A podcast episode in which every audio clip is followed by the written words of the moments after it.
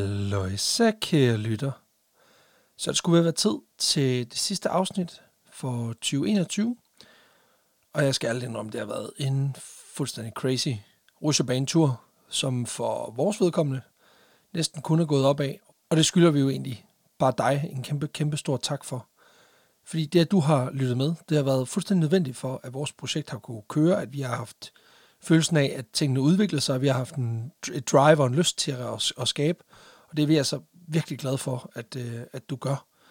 Og vi håber, at du har lyst til at lytte med ind i 2022 også, fordi det bliver et... Øh, ja, det bliver sgu et vandmedsår med, øh, med det, der er i støbeskeen. Og så vil jeg også sige tusind, tusind tak specifikt til alle jer, der har støttet os økonomisk igennem året. Det kan være gennem Zetland-samarbejdet, det kan være gennem tier.dk, det kan være køb af billet, merch eller, eller bajer.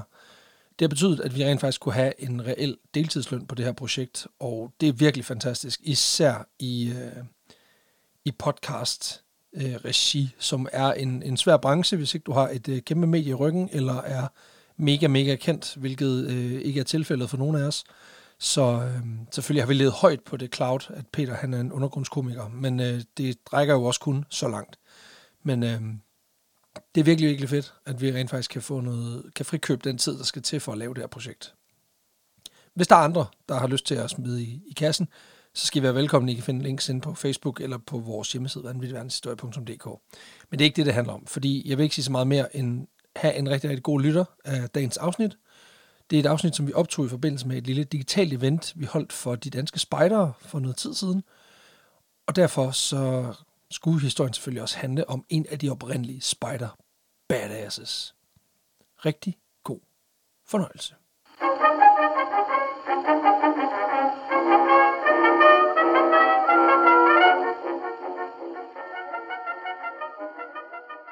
Hej, tak fordi Hej. Hej. at øh, vi måtte kigge forbi sådan en øh, højhellig onsdag aften. Lige præcis. Vi hedder Vanvittig Verdenshistorie. Jeg hedder Peter Løde, og Ja. ja. ved min side sidder Alexander Janku, a.k.a. din værste frygt. Og det er jeg skide godt. nogle dage. Skide godt.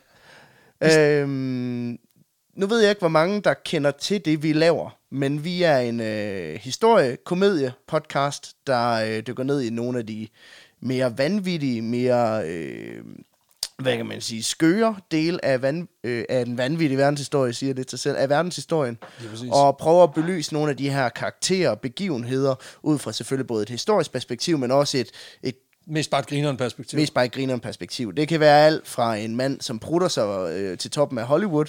Det kan også være en, som øh, ja, 700 børn, som får epileptisk anfald af at se Pokémon. Så det spænder meget bredt. Det på er, den det er, og det er to konkrete bud, vil jeg sige. Det er det. Henholdsvis vores nyeste afsnit og et, der øh, også er rimelig nyt. Lige præcis. Men altså, vi, vi spænder som, re- som sagt super, super bredt, og øh, vi skal jo underholde lidt for, øh, for jer. Og øh, nu snakker vi jo lige lidt, inden vi gik i gang her, om at øh, altså, det her med spider, spiderbevægelsen er jo ikke rigtig noget, du kender så meget til i hvert fald, i Nej. forhold til, at du jo ikke... øh, Jeg har aldrig nogensinde været spejder. Så Vi, øh, vi havde, det- jeg kommer fra Vestjylland, det eneste vi havde derude, der minder om spejder, det var FDF, og det kan jeg forstå, det er ikke rigtige spejder. nej, det er Harakiri Ja, lige der. Ja, jeg har faktisk været rigtig spejder, men, okay. Okay. øh, og, og det var rigtig fedt i to år, indtil at øh, vi havde en øh, sådan en øvelse i førstehjælp, som, øh, hvor, hvor der stod en, en med, øh, som skulle fingere et brændsår, og ja. Ja. så stod med, med jordbærmarmelade på sin hånd og sagde, se, jeg har brændsår. Og jeg var sådan lidt, nej, det har du overhovedet ikke. Og det er jo bare irriterende, når en 8 kommer og siger, øh, det er ikke et brændsår, det er jordbærmarmelade. Og der, der kunne jeg bare mærke, at hvis ikke engang de gider få en rigtig brændsår, så gider jeg sgu heller ikke lade førstehjælp. og, og det blev simpelthen... Øh, det blev min, øh, enden på min gloværdige spejderkarriere. Men jeg kan se- til gengæld sige, at min, min hustru, hun er jo i gang med at indoktrinere vores barn. Fordi hun er i gang med at stable noget spejderværk på benene til vores fireårige. Og det lyder ikke, som om det er et valg. Nå. Nå. Så på den måde- det har sådan mere en sekterisk karakter hjemme ved os. Men det er der ikke noget galt i. Der kan jeg også godt lide, at man ligesom opdrager børn til, jamen hvis man kommer og siger, jeg har et brændsår, så smager man lige på det. Det smager ikke af jordbær, det er ikke et brændsår, det der. jo, det Det er hvis det alt. smager jordbær, så er det ikke et brændsår. Og omvendt. Jamen, øhm, Ja, Vi skal jo, øh, det er jo en, øh, en historiepodcast, så det er jo selvfølgelig øh, størstedelen af det, men vi drikker også øl i vores podcast, fordi det er jo sådan lidt en, en uformel stemning, vi prøver at skabe her. Øh, så vi har øh, taget lidt bajer med, som vi altid sidder og drikker, og jeg ved selvfølgelig ikke, hvor mange der øh, har været ude og finde den. Jeg har, jeg har desværre været nødt til at ture rundt i forskellige butikker i dag for at få fat i den her, selvom den burde være standard i mange mm. øh, supermarkeder. Men det er simpelthen øh, Brewdogs Punk IPA, ja. som er en af de sådan absolut, hvad kan man sige, k- mest klassiske IPA'er fra sådan, øh, altså siden craft beer blev en ting. Okay. Så det er sådan en super bitter, super frisk, frugtet, en lille smule øh, grænnote. Mm. Øh, Så det er sådan, at hvis man skulle finde en IPA og ligesom sige, hvad, hvad er det, så er det... det, er- det er en rigtig, rigtig fin guldstandard, den her. Okay. Så øh, skål til alle sammen der, derude. Og, tak, og tak, fordi I vil, øh, I vil have os. Den er fin. Den er skidefin. Jamen, altså prøv at høre, som, som, som hvad man siger, bedre øl mm. kommer, så er det her er altså en skidegod måde at få indføringen. Ja. Og jeg vil sige, det er også noget af det første, jeg drak der, da jeg var en 14-15 år. Vi skal videre. Lige efter spejderundervisning, hvor der man har stået og spist øh, Når man sidder og sp- jordbærvankel- når man- marmelade af, af lederens hånd, så lige ud og så få en IPA, så kører det. Du får det til at lyde endnu mere sekterisk, at spejder. Så skal du spise, du skal spise lederens marmelade, og bagefter så skal du drikke noget, drikke noget, noget bitter øl. Så kører det. Kræftet med festen i spejderklubben. Hold kæft, man, det er et vildt indviselsesritual. Ja, tak. Nå, øh, historien vi har taget med i dag, det er historien om øh, manden bag den moderne spejderbevægelse, Robert, øh, Robert Baden-Powell.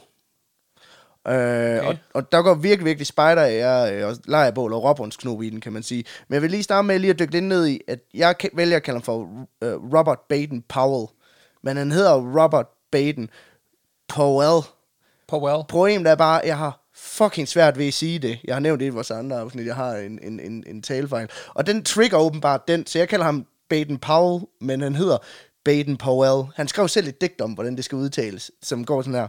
Man, matron, maiden, please call it Baden. Further for Powell, rhyme it with Noel. Altså, det er jo... Ja, nu hedder jeg jo Janko Ravn Humilius til efternavn, ikke også? Ja, og du har ikke skrevet et digt for at forklare det. Nej, men, men det kan jeg da godt mærke, at jeg skal til, fordi... Altså, jeg kan da godt mærke, at hver gang jeg har, har omgang med det offentlige, så kan jeg godt mærke, at de har brug for lidt prosa for at fatte, at det er ikke øh, Janky, eller Janku, eller, eller Jankin, som jeg også har fået, øh, desværre. På det. Men altså, okay, jeg, jeg, jeg tænker... Jeg tænker Altså, jeg har også skrevet et om mit eget efternavn, fordi der er mange, der kalder mig Løde og sådan noget, og jeg har, jeg har så skrevet, Hvis det rimer på fløde. Ja, hvis det rimer på fløde, så er det løde. Det kan han heller ikke tåle. Jeg rimer heller ikke så godt, men... Øh, Nu er det bare- nu er det bare et dårligt eksekveret haiku, kammerat. ja. Nå, men vi skal altså dykke ned i, i den her fortælling om den... Øh, altså, om chikkerligger, chikkerligger, chow, chow, choweren over dem alle sammen. The best. Nemmer, nemlig Robert Baden-Powell, den øh, engelske nationalhelt, der grundlagde den moderne spejderbevægelse med alt, hvad det så indebærer. Og jeg tænker egentlig måske, at de meste, fleste af dem, der er her i dag, nok egentlig er nogenlunde godt med på, hvem han er. Jeg tror også, der er Øh. et par stykker, der sidder og tænker, var det fint, at du ikke tog den danske spider-starter, Kai Lemke, fordi altså, der er utrolig meget nazisme i den fortælling. Ja. Altså, Altså- Jamen, der kommer også no, altså, nogle mere kontroversielle ting i den her, vil jeg sige. Men jeg har pr- virkelig prøvet at lægge mig i selen for at finde nogle bidder. Hvor i han den ikke her. er en idiot. Også det. øhm, men også at finde nogle bidder, som man måske ikke lige kendte til, selvom man er meget inde i spejderbevægelsen. Og hans CV, det er sindssygt langt, og jeg vil egentlig pr- fokusere primært på hans krigskarriere, arbejde med spejderbevægelsen, og så hans øh, spionagearbejde. Og så skal vi også Okay, okay, okay, okay. Ja. Stærk top 3 lige der. Ja, og så skal vi også selvfølgelig snakke lidt om, hvordan noget så almindeligt og praktisk og artigt, som øh, spejderbevægelsen måske også til dels havde sit udspring i øh, børnesoldater. Øhm, Som en lille krødder på toppen. og det er jo det der med, sådan, når, når, når spejderne spørger, hey, kunne I ikke tænke jer at komme og fortælle en historie, sådan, der handler om noget med spejder? Jo, I know just the thing. Og så får man research, og så går det ud for dig. Og en- Fuck ham, der grundlagde deres organisation. Her også nogle gange lidt et asshole. Jo, jo. Men... Men nu, I, I får den, som den er. Det er ikke min organisation. Det var halvanden time lang afstandstagen. Perfekt. okay. For at starte Kom med fra det. en ende af. Læg det ned. Det lå ikke sådan lige for, at uh, Robert Baden-Powell han skulle lægge grundstenen til den her kids-version af, af Robinson-ekspeditionen. Nå. Tværtimod, fordi Roberts far, som hedder Baden-Powell, han var præst og professor i geometri, hvordan den kombination så inden fungerer. Uh, det er noget med tilbeden hellig trekant, tænker jeg. Men jeg tror også, der ligger, altså, at videnskab og teologi ligger jo ikke så langt fra hinanden reelt set. Altså, der er jo mange, som sådan, ligesom ser det som to sider af samme sag, ikke? Ja. Øh, hvor den ene bare kan bevise sig, og den anden mere bare sådan en sjov, sjov fornemmelse, du har i mausen. Ja, ja. Øh, det kan man godt sige. Men der, der er så ikke så meget Jesus B.S. Christiansen-agtigt over det, kan man sige. Som, professor i teori- trigeometri, not so much. Nej. Øhm, faren i sig selv, han er lidt af en legende også. Øhm, Fordi på det her tidspunkt, der er han en af de eneste præster i hele The Church of England, som faktisk ikke er helt imod den der idé om evol- evolution. Progressivt. Ja, og det kan måske komme, at han også er videnskabsmand ved siden af. Ikke? Præcis. Det der med, at han rent faktisk kan se Ja, ideen i vinkler og trekanter. Han kan se tingene fra flere vinkler. ja lige ja, det kan man sige. Tak, man. Særlig 90 graders vinkel. Ja, og det er man glad for. Men han er på mange måder en forgangsmand i en ellers sådan til tider konservativ institution, hvis man kan sige det på den måde. Ej, det tror jeg, faktisk, jeg tror faktisk godt, man kan sige på den måde, at Church of England er en konservativ institution. Det, det er okay at sige det. Det var mere, hvis der sad nogle medlemmer af Church of England, der blev lidt krænket. Og det kan jeg så også godt se, det er sådan lidt mærkeligt, efter jeg lige har sagt, åh, spider, I får den kraftede med vare. Råt for usødet. Nej, men det er, ikke, det er jo ikke kun på den filosofiske front, øh, at han er, hvad kan man sige, forgangsmand. Okay. Men også inden for hjems fire væg. Fordi, i modsætning til mange andre i, øh, Nej. i midten af 1800-tallet, Så laver hans mor noget. Ja, det kommer vi også til. Nå, okay. Men øh, faren, han blev simpelthen også gift. Altså, i et væk. Nå, han kører. Okay, ja. han er promiskuøs også. Ja, ja. altså Roberts mor er farens tredje kone, som han giftede sig med, da han var 50. Øh, og hun var 22. Oh, okay! Så han er datids oh. Lasse Remmer, faren her, på en eller anden måde. Præcis. Og Claus Pag. Altså, Assenfeldt-syndromet på fuld skrald. Lækker Ja. ja. nok. Okay. Moren, hun hedder Henrietta, og er den ældste datter af Admiral Henry Smith. Og så han, han, er også, han går også efter magten. Ja, ja, det kan man sige. Okay. Så da vores hovedperson Robert Stevenson Smith Powell kommer til verden i 1857, der er det altså allerede sådan lidt en berømt familie, han blev født ind i, ja. hvis man kan sige det på den Også måde. fordi det er ung mor og gammel far. ikke? Ja, men han blev født ind i en familie, hvor der er en far, der er stor berømt præst og professor, med nogle sådan ret vilde holdninger Ja. øh, for tiden, og en mor, hvis far var en legendarisk krigshelt. Nå, fedt. Fedt. Altid godt. Dame først. Ja, ja. Ja. Og allerede da Robert er tre år gammel, der dør hans far, så Nå. desværre. Øh, sådan går det, når man Så det giver var som sig- en gammel mand. Ja. Så der er Og- 53, ikke Ja, ja. men derfor så står moren alene med Robert og hans seks, øh, seks søskende Hold da op. og hans fire halvsøskende. Ja, selvfølgelig. Okay, Ja, ja, så 10, 10 unger. Ja, og det er simpelthen fordi faren har haft de her to tidligere ægteskaber, hvor hans koner så er døde, og sådan så giftede sig på ny. Okay. Så øh, der er jo ikke nogen til at tage sig af de der skide halvsøskende, så det må hun jo gøre. Nå, hun tager ja. ansvaret. Så hun står bogstaveligt talt tilbage med nok børn til at lave sådan et, øh, Et fodboldhold. et fodboldhold. med ud, altså et syvmands med, som med, to, med tre indskifter. Ja, ja, Så der er også plads til at have en første målmand. Det er fedt nok. det er meget fedt. Øh, der er også en, ba- altså en vandbærer. Og ja, det fysio- er præcis. Bæ- bæ- altså, træls at være bænkevarmer på det hold. Men okay. Ja, men fordi hun både har sine stedbørn og sine hvad kan man sige, biologiske børn, så vælger hun, at de børn, som hun har fået med sin nu afdøde mand, de i stedet for bare hed Powell, eller Powell til efternavn, nu i stedet skal have farens fulde navn, nemlig Baden Powell okay. som efternavn. Så i den forbindelse, der ændrer Robert altså navn til Robert Baden Powell, og øh, det samme gør hans fem andre fuldblods søskende. Og det inkluderer også hans lillebror, Ja. Baden, Baden. som kommer til at hedde Baden. Baden Powell. Well. det er også træls. Men det ændrer ikke så meget for Robert, for han er alligevel mest vant til det hjemme at blive kaldt Stewie. Stewie. Stewie. Stavet E S-T-E-P-H-E. Nå, Stiffy. E. Steve, Steve, Stiffy. Stiffy. Ja. det er også bare det der med, at du har 6 milliarder navne dengang, og alligevel så vælger man, hvad hvis vi- vi kaldte dig noget helt andet? Hvad hvis vi kalder dig en kort version af dit mellemnavn, men udtaler det som ham, den syge baby fra Family Guy? altså, Ej, hvor er det åndssvagt. ja. Men Selvom det er lidt en omgang for moren at opdrage sådan 10 unger. ja, nok børn til at forsamlingsforbuddet helt dækker. Så, øh, så hun er alligevel fast besluttet på, at hendes børn, de skal blive succesfulde. Okay. Okay. Det skal ikke gå ud over dem, de vokser op hos en Uden single far. mom. Okay, det er alligevel også stærkt. Ja. Hendes børn, eller hun, hun er ligesom stærk, men hendes børn, de skal være endnu stærkere, end hun er. Okay, Og derfor så formår hun faktisk at skabe en stabil opvækst for samtlige af de her unger. Hvilket er virkelig imponerende i midten af 1800-tallet som kæmpe enlig kvinde, golfklap lige der, det er fucking ikke? sindssygt. Ja. Og de bliver sgu også succesfulde. Okay, Øh, jeg kan lige kort nævne, der er flere krigshelte iblandt. ja. Der er en succesfuld kunstmaler, øh, og så er der en politiker og et parlamentsmedlem. Og så er der fire, der ikke blev til noget, og som så resten af deres liv skal leve med at være, altså, Ja. det triste bunch. Dem, der aldrig blev til Dem, der noget. bare blev revisor, eller sådan noget. Ja, ja. Ja, fedt nok. Sådan, også en stressfaktor, du ikke har behov for. ja. Sådan, du ved, den i Mikkelsen-flokken, der aldrig blev skuespiller. Ja, ja.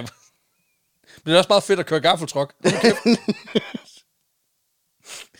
Ej, stakkels knægt. Ja. Ja. Nå, jamen, øh, og Robert han er så også blevet til noget, Ja, han er så også blevet til noget. Ja, Ja, sådan. Ham tæller jeg som en af dem, der er blevet til noget. trods alt. Øh, men det lykkedes altså moren Henrietta på trods af Al al, mo- omstændigheder al modgang. at skabe stærke, sunde og succesfulde børn. Og nu nævner vi jo tit i podcasten, at møderne sådan l- lidt, meget en- lidt, lidt bare er der. Det er meget en anden violin Ja. tilværelse. Så jeg vil gerne fremhæve Henrietta. Hun var der sgu ikke bare. Hun dedikerede sit liv til at skubbe sine børn frem i livet. Mega fedt. Og det æder med en stærk kvinde. Man har jo en idé om, at en stærk kvinde er altid noget med nogen, der går forrest for rettigheder, eller klæder sig ud som mænd for sådan at drage i krig og kæmpe på lige fod med dem. Og har en drage. Og, og det, det kan det også være.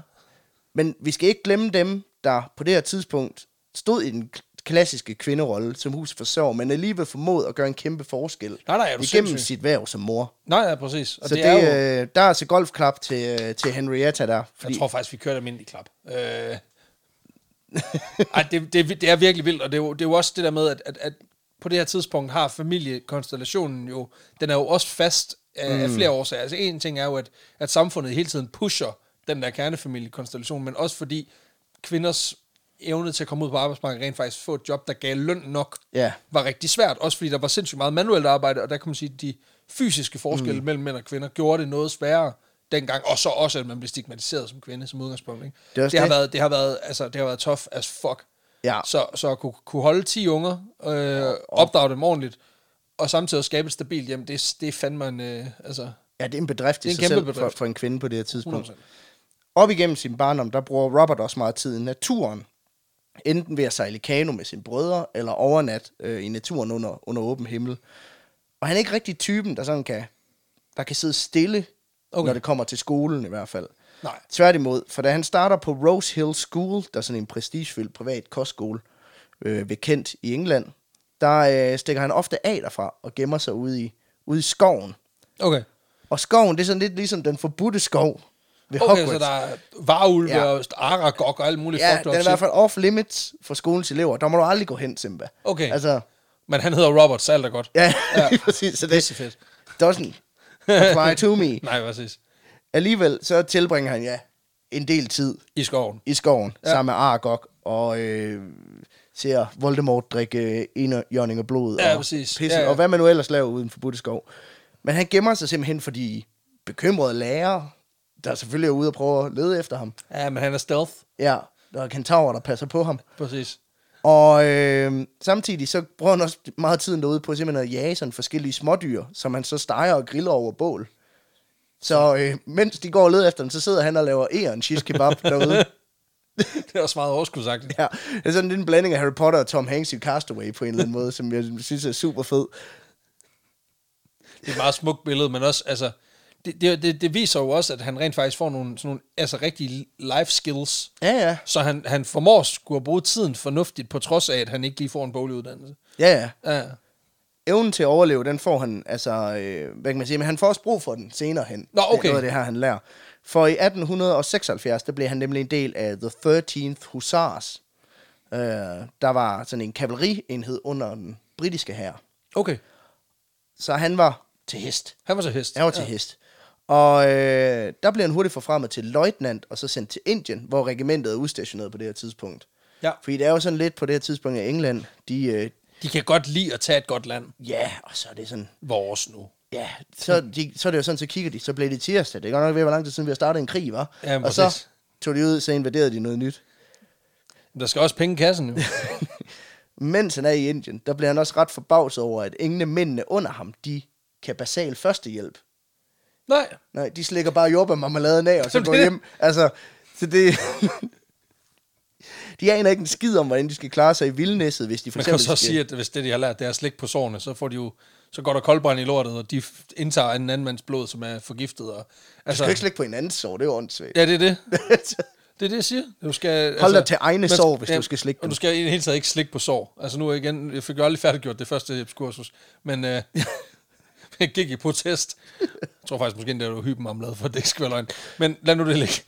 Øh, Det er bare for at sige, altså, jeg kan godt forstå dem. Altså, også på det her tidspunkt, der har man dårligt nok vidst, hvad bakterier var. Ja, ja. Så, øh, så førstehjælp, det er også sådan lidt, øh, det er meget spacey på det her. Ja, på Altså, det her og Stan tidspunkt. Alive var ikke kommet endnu, så hvad fanden skulle du trykke i takt til? Ja, Ja, og sådan noget. Det var præcis. helt af helvede til. Det var sådan noget tysk marchmusik, det går lidt for langsomt, og så, øh, ja, så mister man ham. Ja, men der er faktisk mange af dem, der ikke engang kan finde ud af at bruge en lommekniv, noterer han sig i sin dagbog.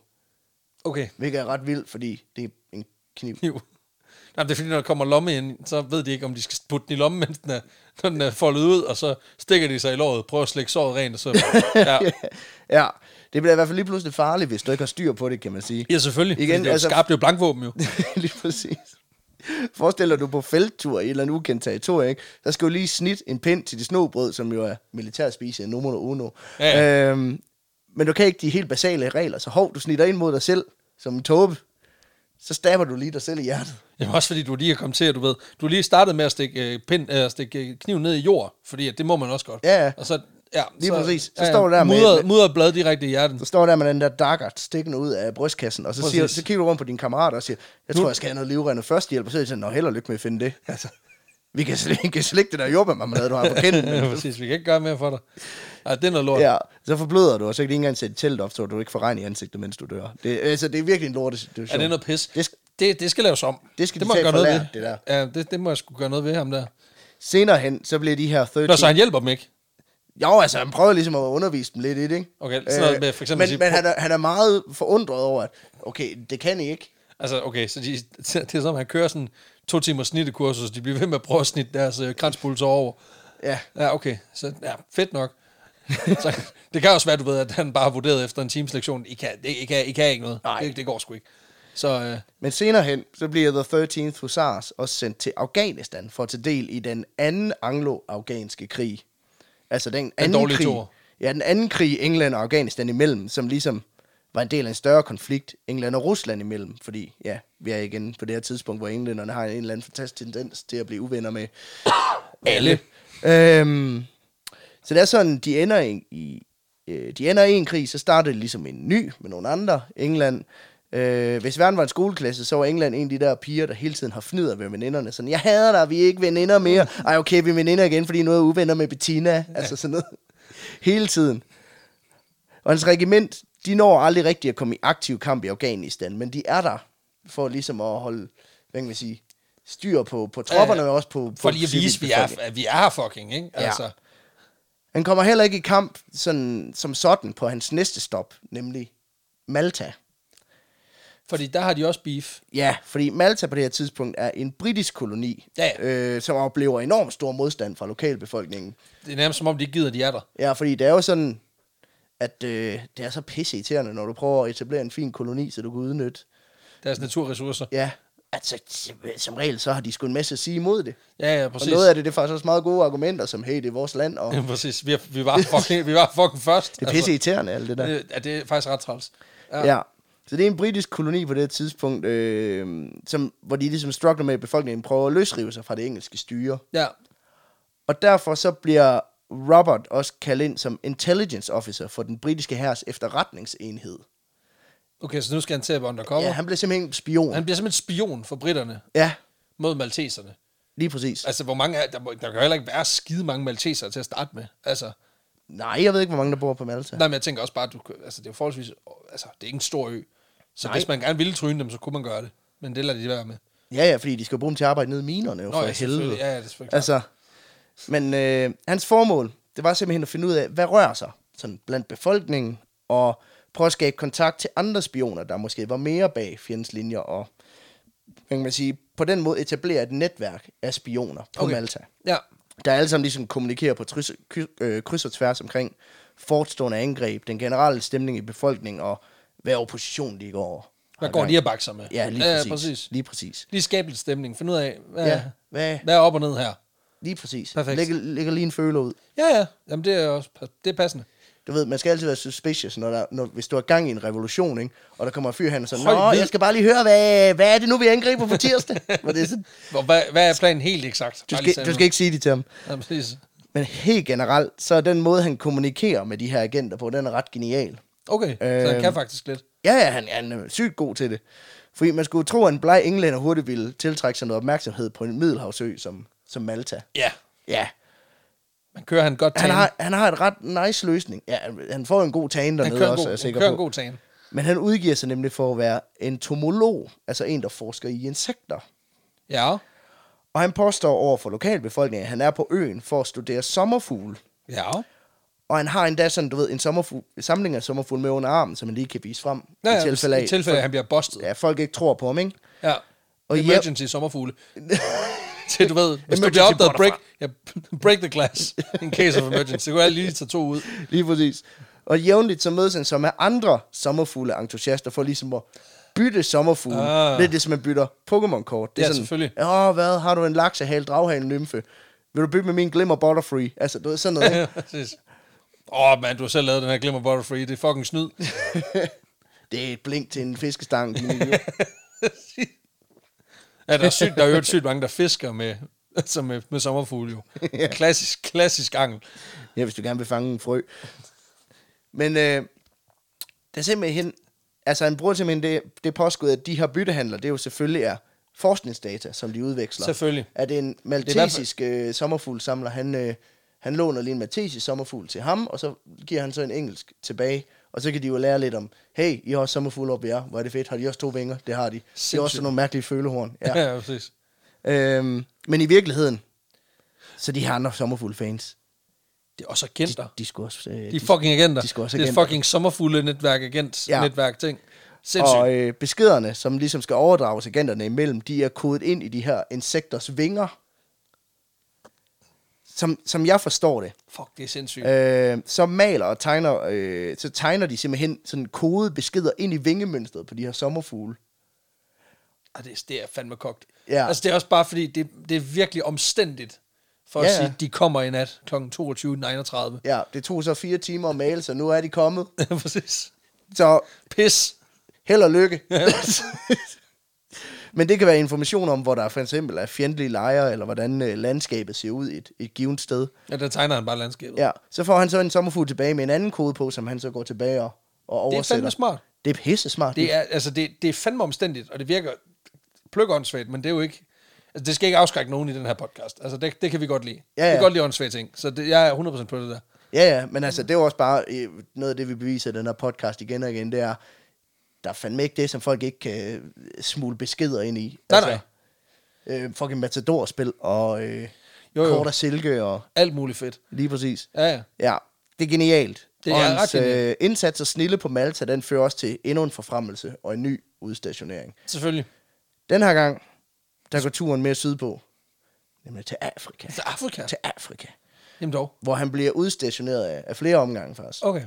Øh, I løbet af både 1880'erne og 1890'erne. Men der er han jo også, altså man kan sige, der har englænderne jo også sat deres store, fede, øh, marmite indsmurte hånd Ja. direkte på. Direkte ned på kontinentet. Ja. Ja, ja, præcis. Og øh, ja, det er lokalbefolkningen sgu også rimelig Nej, meget mod. virkelig. Ja. Nå, Jamen, jeg ved ikke, hvad fanden det er for noget. det Blandt er som om, andet, at der er et tema her. ja, blandt andet så tager han del i en krig i det nuværende Zimbabwe, i det, der hedder den anden Matabele-krig. Og det er altså den anden af dem, det er ikke den første. Nej, men den ved vi alle sammen, hvordan det Øhm, gik, så det behøver du ikke at fortælle. Nej. Men det er en konflikt, som blev udkæmpet på, øh, mellem på den ene side The British South Africa Company, der simpelthen er altså en kolonivirksomhed, øh, der lige gerne vil udvinde nogle mineraler i miner i området, og Og helst gerne vil have gjort det gratis. Og egentlig også gerne lidt chipped. ja, Altså, ja time is money for me. altså, Præcis. øh, og på den anden side, der står så Matabele-folket, der er de indfødte, og som er ved at være ja, godt træt af englændernes pis. Nå, men det, er også bare, altså, det siger også bare meget om, hvad det er for en type krig, når du har en virksomhed på den ene side, og et folkeslag på den anden. Altså, det, det virker fucked up. Det er, kun, det er et spørgsmål om tid, før det bliver Microsoft mod samerne. Ja, præcis. Ja, for de skal lave et nyt datacenter. Det kan ikke gå hurtigt nok. Så vil jeg sådan set skide på, hvor du, at du skal have nogle trommer og nogle fisk og noget. Prøv at høre, du flytter bare, kammerat. Det skal ligge i Nord-Norge. Vi Sådan skal have lagt nogle kabler, og det er nu. Ved du, hvor varm sådan en server den kan blive? Ja, præcis. I løbet af de her besøg i Afrika, der mødes han blandt andet også af flere omgange med en stamme fra Zulu-folket. Ja, Øh, for det er sådan, at det her Matabele-folk, som englænderne kæmper imod, de er faktisk afhoppere fra Zuluerne. okay. De er jo trætte af Zuluernes pis. Ja, de er blevet uenige med stammens leder Shaka Zulu om netop, hvorvidt de skal samarbejde med englænderne eller ej. Fordi Shaka Zulu, han er super meget på. Ja, ja åbenbart. Han er en kæmpe Eller han er i sælger. hvert fald mere sådan en, du ved. Det kunne også Jamen, være fedt, lad- hvis vi ikke lad- blev dræbt. Ja, lige Okay, præcis. nå, sådan det kunne han type. godt se fordelen i. Det kunne være faktisk være fedt, hvis, der, hvis vi havde folk. Ja, ja. Øhm, Der kan jeg godt mærke, at han er progressiv der. Ja. Øhm, så solo, hvad man siger, solofolket stod næsten lige så meget inden for England, som de stod inden for at producere noget godt gedin comedy fjernsyn. Ikke? Øhm. Og han besøger også det her solofolk af flere om... Ja, de, og, noget, og noget politisk ukorrekt lakrids. Ja, ja, nogle gange så genudsender de også meget dybbad, synes jeg. Men øh, det skal de lige have fikset. ja, ej, der, er- Ellers så kommer englænderne fandme ikke hen. Ja, jeg har så mange jokes, jeg lader være. Det, det er simpelthen upassende. Men han, begy- han besøger så Zulu-folket af flere omgange. Mm. Og det er ikke ind på kvægtoget i Odense. Nej, okay. Men øh, ifølge ham selv, så øh, lærer de ham blandt andet at blive bedre til det her med at overleve i vildmarken. Øh, det her med at lave bål, søge ly, forsvare sig mod naturens fare og udnytte øh, naturens ressourcer Jeg til. skulle lige sige, det kunne han godt have brugt i Indien, du ved, der hvor der er tiger og slanger og alt muligt lort. Jamen, fuck det. Ja, for, ja fordi nu bliver det rigtig hardcore. Jamen, der er han travlt med bare at få sin Og mænd lave- til ikke at lave- fucking stabbe sig selv i hjertet, altså. og slikke marmelade af hende. af hinanden.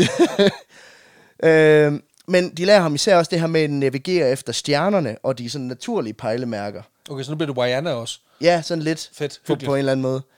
Og mens han er hos Zuluerne, der bliver han også meget betaget af deres kultur. Både deres musik, religion, fortællinger og... Øh, men i særlig grad også den kultur, som de er opbygget omkring, omkring øh, øh, krig. Fordi Zulu-folk er jo et krigerfolk. Ja, ja. Og nogle af de ting, han så her, det er også noget af det, som han senere lader sig inspirere af i arbejdet med, med at etablere spejderbevægelsen. Okay. Øh, Ja, så han, han er der for at spion... Nå, det er fordi, at Zulerne de er på englændernes side. ja, ja så men derfor... derfor, han... han er også lidt spion, tror jeg, har en mistanke om. Ja, ja, præcis.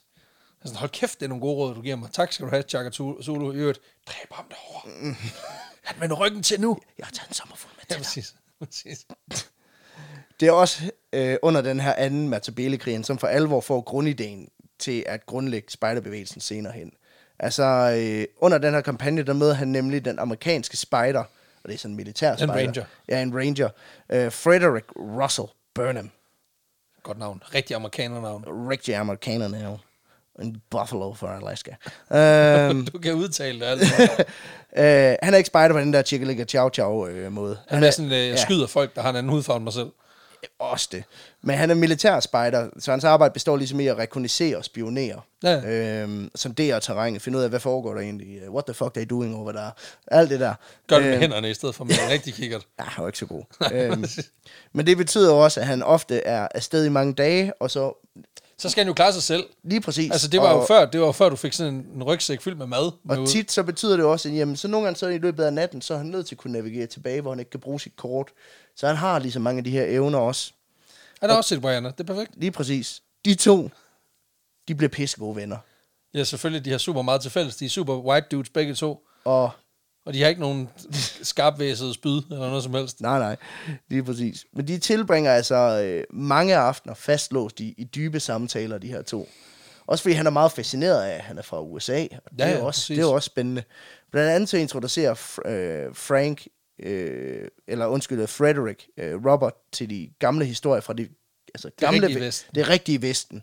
Historier om flere dage lange rejser på tværs af prærien, og Kvægtyveri og... Ja, Bisonoks altså, man kan og sige, det alt her med, muligt. med at komme ind i ukendt territorie, hvordan det var at være nogle af de første nybyggere, der ligesom kom ud og sagde, her skal være en by, vi får en ligeglad med, hvad befolkningen siger til det.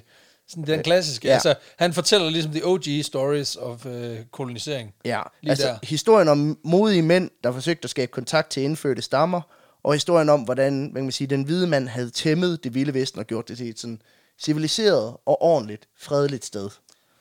Det var det jo faktisk også, før den hvide mand kom. Ja, ja. Men det er bare en detalje. Men det var jo hvid mand minus naturressourcer. Og der kan du jo godt se, det kan jo ikke gå på sigt. Nej, Det det du er holder nødt ikke. til at plante et, et flag i jorden og sige, det her det er mit nu. Socket rødhud. ja. Derudover så lærer Frederick også Robert, hvordan man laver det her, der hedder scoutcraft. ja. Øh, og det lyder lidt som en trist version af Minecraft. Men det er faktisk et håndværk, som er sådan essentielt for professionelle spejdere. Øh, også den her gang. Øh, og som for alvor som bliver populært netop under den her ekspansion mod vest i kolonitiden i Så USA. det, er jo, det er jo vel evnen til at skabe ting og bygge ting, Ja, Og Ligesom, ud af ikke noget. Ja, lige præcis. Så på den måde, det er craft-delen i Minecraft på en eller anden måde. Jamen, det er, det, jeg tror faktisk, der findes en lidt den moderne version af det, altså det, der hedder bushcraft. Det som kan godt er være. sådan noget, hvor du netop skal bygge redskaber og fælder og alt sådan noget jazz. Ja, okay. Så hvis du lige... Øh, altså, det er ikke noget, vi bruger herhjemme. Det er ikke sådan, at du ligger ude ved dyrehaven, og så bare... Du ved, prøv at se, om du kan fange en eller anden en turist eller et eller andet i en, øh, i en snare. Desværre. Selvom jeg, jeg, Gravet så et dybt hul og lagt blade henover. Ja, og præcis. så, Sel- selvom det ville kunne noget. Du ved, f- fire kinesiske turister omkommet i Harskoven. Hvorfor? Ja, men der var en, der skulle øve sig. Øh, og han synes, det med marmeladen, det var for latterligt. Så derfor så, så gik han lige lidt amok. altså, det, det, det er morsomt i teorien. I teorien, Jeg tror, ja. hvis den ligger på forsiden af ekstrablad, så kan jeg, det, jeg, jeg kan ikke udelukke, at jeg, jeg kommer nok ikke til at grine. Ikke sådan haha-grin. Hvad jeg vil nok lige sige? Der kommer der et meme eller to, det gør det da. Call it. Men, øh, men ja, helt kort er, at det er den evne, du bruger til at overleve naturen.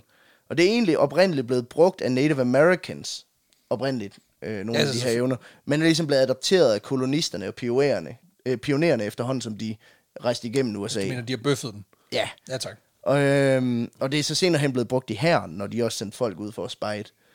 der er noget, der er noget altså, dybt forkasteligt og ironisk i, at man, man kigger på et, inter, altså et, et, et øh, indigenous people, altså et indfødt folk, mm. finder ud af, at de har nogle fantastiske evner til at overleve i naturen, og så vender man det imod dem, ja. Ja. og bruger det så i øvrigt til at, eksp- til at ekspandere i andre lande. Ja, ja. Altså, altså lige inden du, du stikker dit hjemmelavede spyd direkte igennem en eller anden mand, siger du, det her har jeg faktisk lært af nogle andre før dig. det er det ondeste, jeg kan, lige, jeg kan komme i tanke om. Men gæt, hvad der skete med dem. Ja, Præcis. ja. Men ja, det er så røvhulsagtigt. det er jo ting som, altså hvad for nogle planter er spiselige, hvordan laver man et bål, førstehjælp, øh, hvordan man laver og opsætter et telt, røgsignaler, osv. osv. Alt det fede. Basic scout shit, alt det her, Ja, præcis. det lærer Frederick altså til Robert Ja, øh, under deres ophold her. Og derudover, så er det også gennem Frederick, at øh, Robert han blev introduceret til to ting, som nok er noget af det, man tænker på, når man tænker på spejderbevægelsen. ja. Øh, nemlig, nu der kan se på, på stream, der er mange, der har det her tørklæde om halsen. Og det er en af tingene. Øh, du og det skal bruger, altid de have blandt, tørklæde. andet- det bruger de blandt andet i hæren, de her spejdere, til forskellige ting, blandt andet forbinding. Ja. Øh, men det er også et meget nyttigt redskab til alt muligt andet. Og er Øh, så er der noget andet, han blev introduceret til, det er det der mærkelige cowboyhat, som mange drengespejdere, de går med. Ja, ja, ja. Især øh, tilbage i tiden. Nok mest også i amerikanske film. Den der latterlige lidt for stor Pharrell Williams-agtige Jeg skulle sige, i dag der er den jo popularized af, ja. Ja. af Pharrell Williams. Ja, det er jo sådan en gammel Montana peaked cowboy hat. ja, ja, ja. Øh. Den, er, den er egentlig ret fed. Ja, den synes Robert også er fucking fed. Den er da fucking fed. Jeg synes, den er fucking lir. Og kæft, han ligner Tobias Rahim, når han har den på. Ja, ja, præcis. Og det, altså. Ja. kan han, og det kan han virkelig godt det lide. er top lir, det er der en bitches i. Ja, Så på med præcis. den, og så er han en levende legende, ligesom Burhan G. Jeg har på altså. desværre en eller anden fornemmelse, at han måske er mere Andreas Udgaard, i- Udbjerg i den der, i den der konstellation. Det kan godt være. Han er ligesom den der lille kvapsede white boy med brillerne ved siden af, der også kan lidt, men det er ikke helt lige så fedt. Nej, Men han det kan er, han jo så lære. Altså, han når nok ikke at blive en, en uh, to meter høj mørklødet sanger med en smørstemme. Som, nej, øh, men de har begge altså- altså, to et fucking kodyl overskæg. kan Ja, ja, man så sige. præcis, Det har præcis. pa- øh, Paul også. Nå, okay. Øhm, og måske så får han faktisk brug for lidt ekstra swag, kan man sige. Okay, please sig mig, at hatten redder hans liv. Dog ikke. Nå, Nå, men han pis. kaster, det kunne være fedt, hvis han kastede som sådan en frisbee. lige f- face på en zulukrig, og så kommer spydet lige efter. For i øh, 1896, under den her Matabele-krig, der... Øh, ja, han kom sgu lige til at begå en war crime, du. Ja, ja sådan en lille upser. Øh, Det er jo altid, det er jo den værste slags ja. war crime, det er den, der sker som, som swipser. Ja, han Og det er sjovt, hvor mange war crimes, der altid starter som swipser. Mm. Ja. Jamen, som jeg kan forstå på Mette, så er der rigtig, rigtig mange altså sådan, øh, generelle sådan ting, der kommer fra rigsretten, der lige starter som en lille upser. Ups, det finder vi jo nok aldrig ud af, kan man Nej. Nej. sige, fordi alle sms'erne kan ikke, kan ikke gendannes. så. Men altså, Nej, lev med det, for helvede. Ja. Ja. Altså, kom han, nu. han kommer sgu til at henrette nogen, som nok ikke, han ikke skulle have henrettet.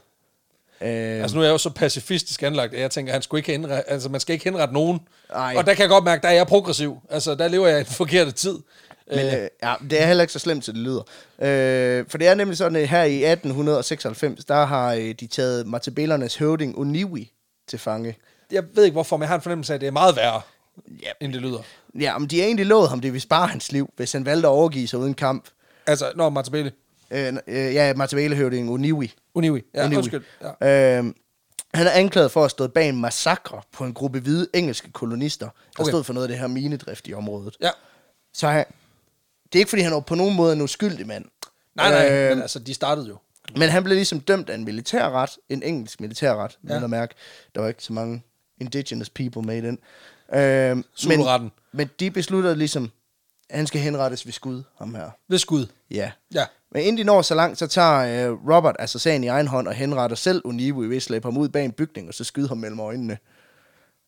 Ja. Han aflever ham på samme måde som i den der film, Old Yeller, du ved, hvor han tager, Så tager hunden det, med det, ud. hunden med Outback. Og, Ej.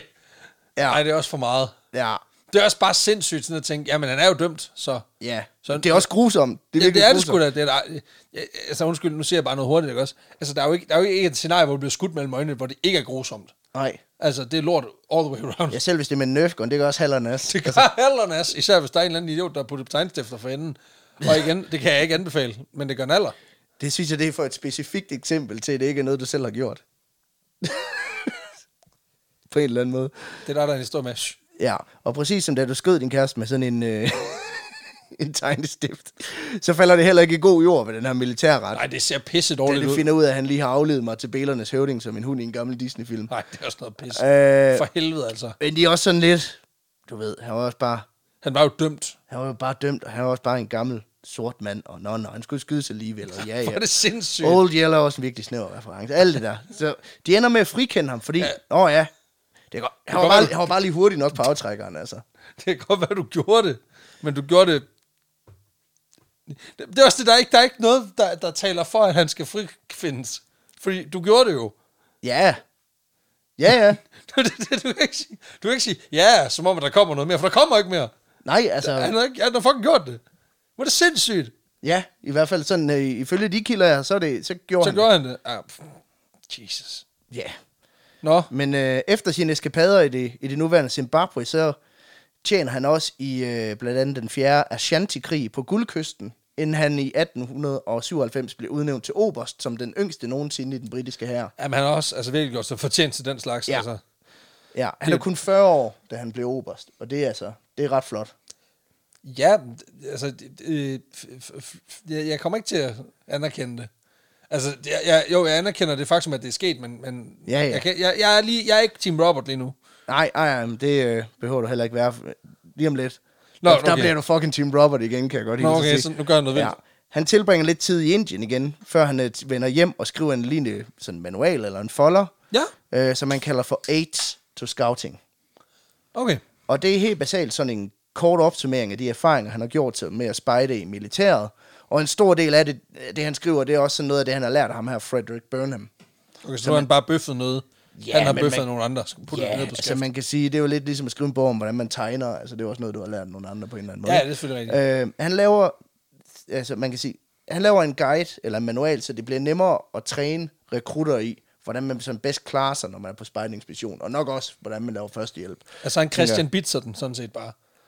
Han Ja, tager lidt. noget, og så giver han det et sjovere navn, og så... Øh, Ja, men jeg tror måske også, det er fordi, at de aldrig rigtig er blevet samlet, de der idéer. Altså, nej, jeg tror aldrig nej, nej, rigtig, de er blevet præcis. Der er skrevet der heller ned. ikke nogen, der har lavet en skir-skål, så det var da også på tide, den kom. Ja, ja, lige den er vi præcis. der mange, den er der mange, der har bedt om. Så Ja. det var da på tide. Den er der gået og vente på længe. Ja, præcis. Jeg havde tænkt, jeg kan ikke spise skide, før den kommer. Jamen, Jamen, det er det, det, det. kan Altså, jeg jeg- heller ikke efter, den er kommet. Nej, men det er det. Jeg har altid haft en BMI, der lige var en 8-10 stykker for høj, fordi der ikke var en skir-skål. Ja. Ja, det virker så ikke, det så viste sig. I slutningen af 1890'erne, der vender øh, Robert så tilbage til Afrika for Ja. ja. at tage del i Boerkrigen i Sydafrika. Den kender vi. Den kender vi.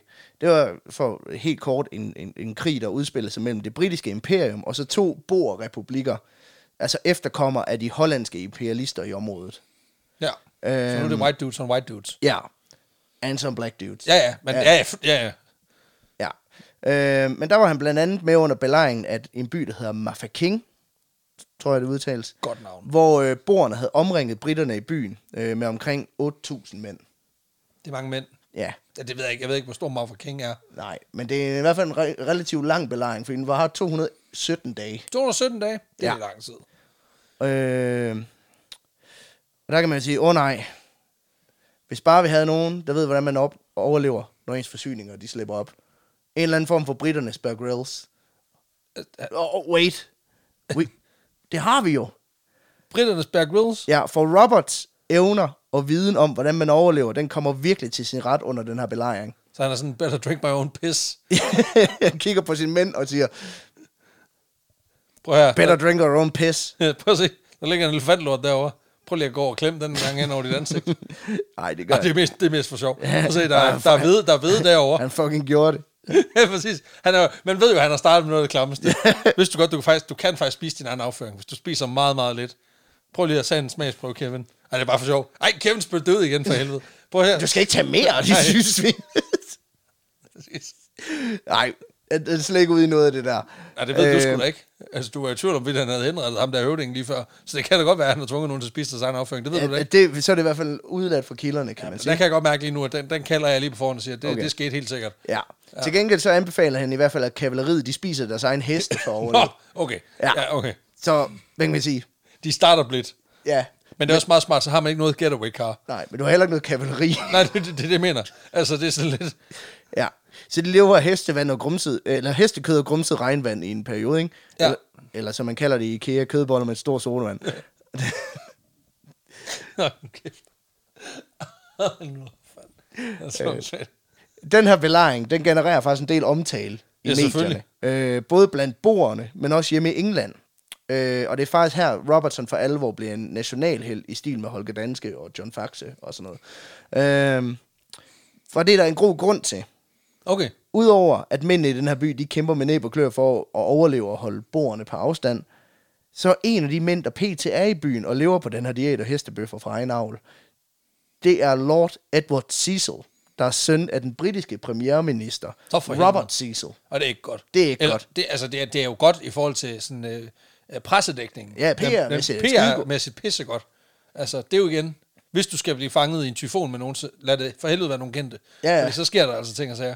Ja, Så bliver du reddet ud. på en eller anden måde, så er det lidt ligesom, hvis man sendte, altså, regeringen mangler noget opbakning til Irak-krigen, ikke? så ja, send fred ind. Så, ja, ja, præcis. så bakker Kommer alle han, lige han pludselig op, kommer, fordi så- så kommer han lige kørende, øh, sejlende i en ribbåd, og så tager han lige den, så tager han lige han først, tager den over broen, selvom den er lukket. Det skulle lige bare... first boots on ground. Ja, men øh, derfor så er det også enormt vigtigt, at de formår at holde skansen, indtil assistancen kan nå frem, så premierministeren søn ikke fucking dør. Øhm, Der er det så sådan lidt, der skal man bare redde alle mand. Der er der ikke nogen, der er vigtigere end anden. nej, nej. Men okay. Men det er i hvert fald noget af det, der gør, at det bliver, Ja, det bliver en Endnu- tilspidset sag, en sparet, en lige sparet præcis, det affære. bliver mere også. vigtigt for, ja, for, for præcis. regeringen derhjemme også. Så de gør også alt, hvad de kan for ligesom at trække tiden, indtil assistancen kan nå, nå, nå frem til byen. Ja. Blandt andet så bliver, beder Robert sine mænd, som kæmper i skyttegravene uden for byen, om at hvad kan man sige, forestille sig, at der er et minefelt mellem skyttegravene. Så når de skal bevæge sig mellem øh, skyttegravene, så skal de lade som om, de forsøger at undgå sådan nogle imaginære ah, Ah, miner. fordi Fordi... at så tænker borgerne, fuck, de har miner. Ja, ja, Ja. lige præcis. Ja, ja, Øh, og så holder de jo ligesom igen med at gå ind. Derudover så for også at se, få byen til at se mere velforsvaret ud, så øh, får han også sine mænd til at gå rundt med en lommelygte om natten, som øh, ikke er en rigtig lommelygte, det er en, han har lavet ud af en lampe og en aflang kagedås. Men for simpelthen får det til at se ud som om, at de patruljerer jævnligt, og så samtidig så får han dem til at se ud som om, at de prøver lige at undgå noget pigtråd. Sådan så de rent faktisk øh, sidder de der bor og tænker, Man ved, at Robert har haft en samtale med en ung, ung konstabel, der er sådan lidt, prøv at høre her, det der pigtrådsspil, du kører, det ser slet ikke, altså det er ikke troværdigt. Du bliver simpelthen nødt til at, at, at flakke lidt mere med den. Ja. Fordi vi kan ikke, altså... Nogle gange der, lader er ikke som om- nogen, der, der er jo ikke nogen, der tror en skid på dig, pigtråd, når du render rundt der. Lad som om, du stikker dig på det en gang imellem. Lige sige af for Jeg lige satan. råbe af for satan en gang. Rigtig højt. Og helst på hollandsk egentlig. Hvis du kan. Af for, for løjtekrist. Nå, for helvede, de har pigtråd over. Ret øh, fordamt. Det er ret fordomt, de har kraftet med pigtrådet. Sådan noget pis. Men det Ja, det er virker også sgu, fordi at borerne, de rykker sig ikke ud af flækken. De skal ikke i nærheden af det der. Ja, landminerne og pigtråden. Ja. Nej. Men for at man ligesom kan holde den plan i live og sikre, at den også fortsat virker, Ja. så er han jo også nødt til at vide, hvad der sker bag fjendens rækker og bag fjendens linjer. Selvfølgelig. Så han hele tiden har en eller anden form for ja, finger på pulsen med, hvad borerne de, de laver uden for byen. Om det er også bare, igen, altså hvis du skal lege alene hjemme i 217 dage, og håbe på, at The Wet Bandits ikke lige kigger forbi, så skal du, øh, altså, du er nødt til at få noget intel også. Ja, ja, lige præcis. Det er meget lang tid at, at Ja. ja. holde sig kørende med, med, pa- med papfigurer om imaginær pigtråd. Men det er jo, altså, jeg synes, ideen om det der med, at man bare opfinder forsvarsværker, ja. Ja. og så lader som om de er der og håber Men man på... at- ved, at hvis, øh, hvis de var gået ind, og så havde han skudt den, så var han bare sådan, keep the change, you filthy animal. Ja, ja, 100 Altså, han har, det er jo ham, der ligger til grund for alle de fede linjer i den, i den film. Ja, men han begynder nemlig at sende en del af sine mænd ud på sådan jævnlige rekogniseringsmissioner, for eksempel at spionere på fjenden. Ja. Og det er han jo skide god til. I flere tilfælde, så gør han det også selv, netop fordi han er så god til Og det. han tager simpelthen lige Ja. ja. selv en tur ud. Det er vildt. Selvgjort er velgjort i det her tilfælde. Og noget af det, som han opdager på en af de her rekogniseringsmissioner, det er, at boerne, de har ikke fjernet togskinnerne ind og ud af byen. Nå, for satan. Øh, og de her skinner, de går direkte gennem boernes lejr, fordi at de hollandske svin, de øh, bruger banen til at transportere forsyninger til og fra lejren. Åh, for fanden. Og da han ser det, Ret for den. der stormer han tilbage til Mafia King med en genial idé, fordi på byens togstation, der står der et gammelt damplokomotiv. Åh oh, nej, det kender vi jo. Og han kigger på det. Kigger ned på skinnerne, som han ved fyrer ind i fjendens lejr. Kigger op på toget og sådan, jeg fucking Mad Max den her. Og det er bare fuld kul på, og så bare en stor sten ned på speederen. Han over de næste par dage, der går de i gang med at ombygge det her lokomotiv til en sådan Til Warwick. Ja, til sådan en kørende death machine. Altså DSB-versionen af en killdozer. Ja, præcis. Så de, og de har en mand med en guitar med ild og sådan noget. Ja, alt det fede. De armerer siderne med sådan nogle tykke jernplader og dækker vinduerne til, så man kun lige kan se ud af forruden på den. Ah. Og på indersiden af vognene, der installerer han så sådan en række hylder eller køjer over hinanden, så man lige kan kigge ud af vinduet gennem sådan en sprække, når man ligger der. Så fylder han noget kul på drengen, og fylder vognen med sniper og skarpskytter, og så åbner han porten ud af byen og det sender det her fuck. damplokomotiv, altså durk gennem ingenmandsland, Ja, held og lykke med at gøre noget ved det, og motherfuckers. direkte ind i fjendens lejr. Ej, det er også lort. Ja. Ej, det er... Og imens er den her Hogwarts Express of Death, den tonser gennem både pigtråd og barrikader. Så ligger, Imaginær pigtråden, jeg må bede.